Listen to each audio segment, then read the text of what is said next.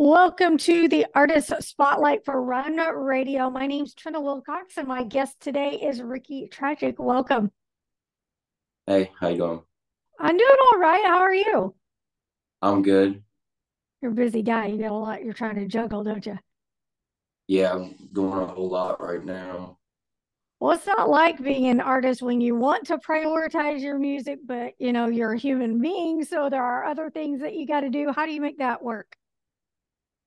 Well, I have ADHD, like it's always been a big thing with me. So it's I don't, I don't really don't know how it works. It just works.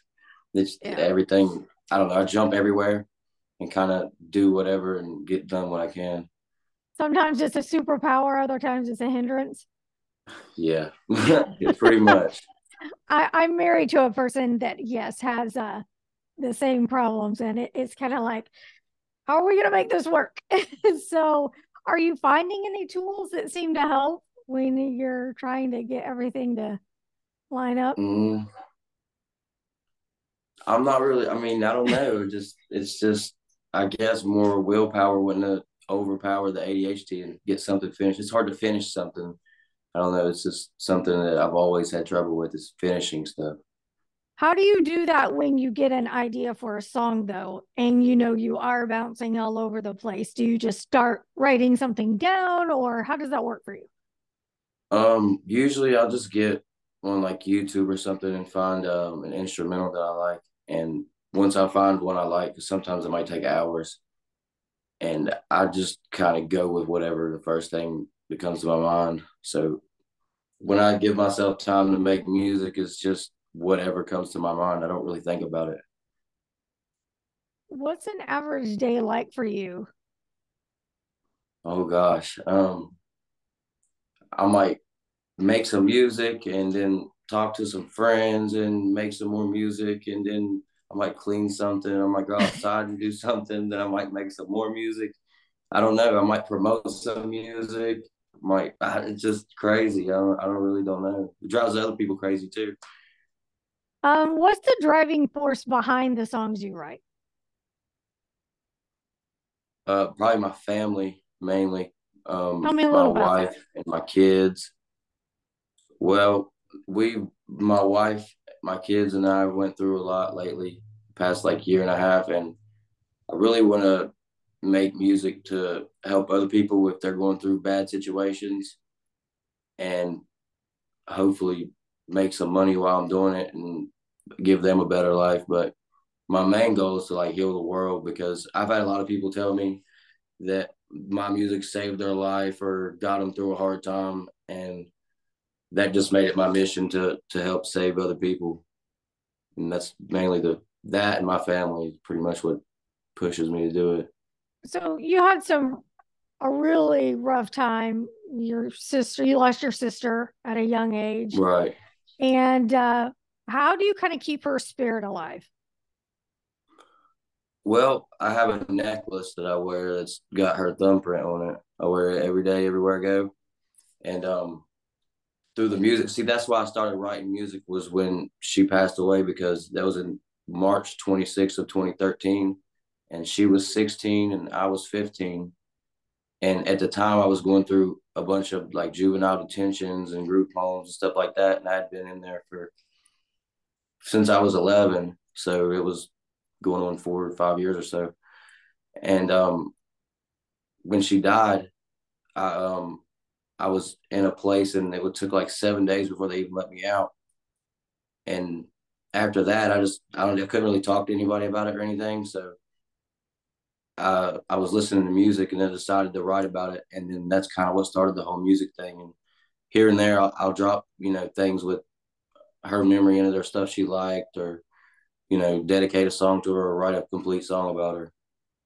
Because i mean if it wouldn't be for her i wouldn't even be making music. Yeah.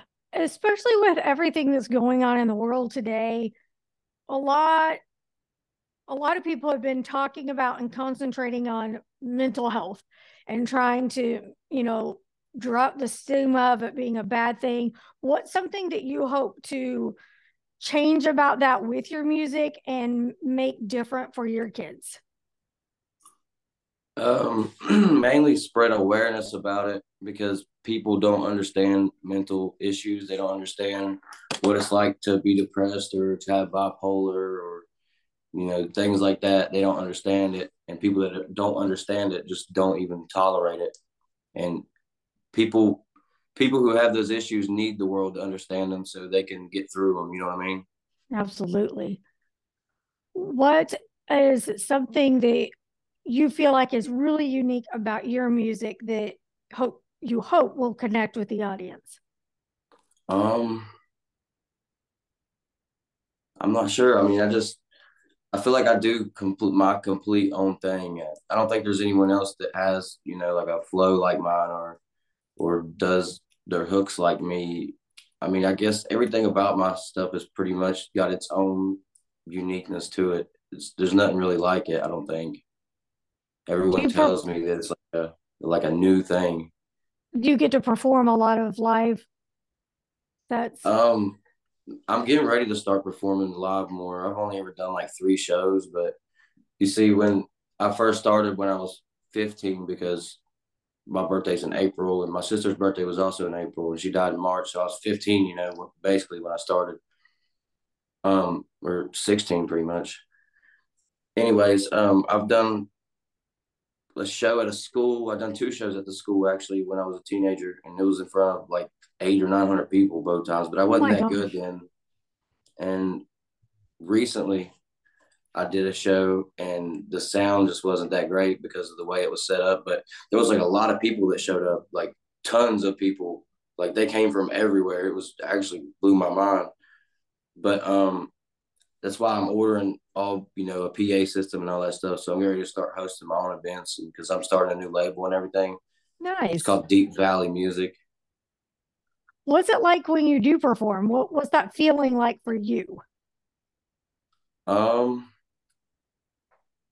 I mean, really, at first, it's just you're nervous about it because you don't know yeah. what it's going to turn out like. But that's that's something that I'm trying to you know work through because I never had my own sound equipment and everything, and I never was really good enough to perform before. I thought, but I feel like that I'm at a point now where I can pretty much do anything, and it's just exciting though, really, to go perform and and connect with people and see what people have to say about your music and stuff. You've got you've got music out now. What's one of your favorite songs right now that you're promoting? Um, let's see. What is probably "Talk to You." is probably one of my favorite songs. And why? Uh, it's just, I sometimes I don't like to talk to people. You know, sometimes you just want to be left alone, and, and people want to ask you questions and won't leave you alone. And I don't, you know, I don't have to talk to nobody. So that's pretty much, you know, the the whole thing behind that song. I feel like I can relate to that. So, I mean, right. you're in communication, but at the same time, you just have those moments where you're like, I'm not feeling it. So, yep. where can people go to get your music now? Anywhere, just search Rycky Tragik, Spotify, uh, iTunes, YouTube, Facebook, everywhere is Rycky Tragik. All right. I hope you will come back when you have more music and promoting maybe a festival or show that you're going to perform for. And I wish you all the best of luck. You too. Thank you. All right. Thank you. Bye bye.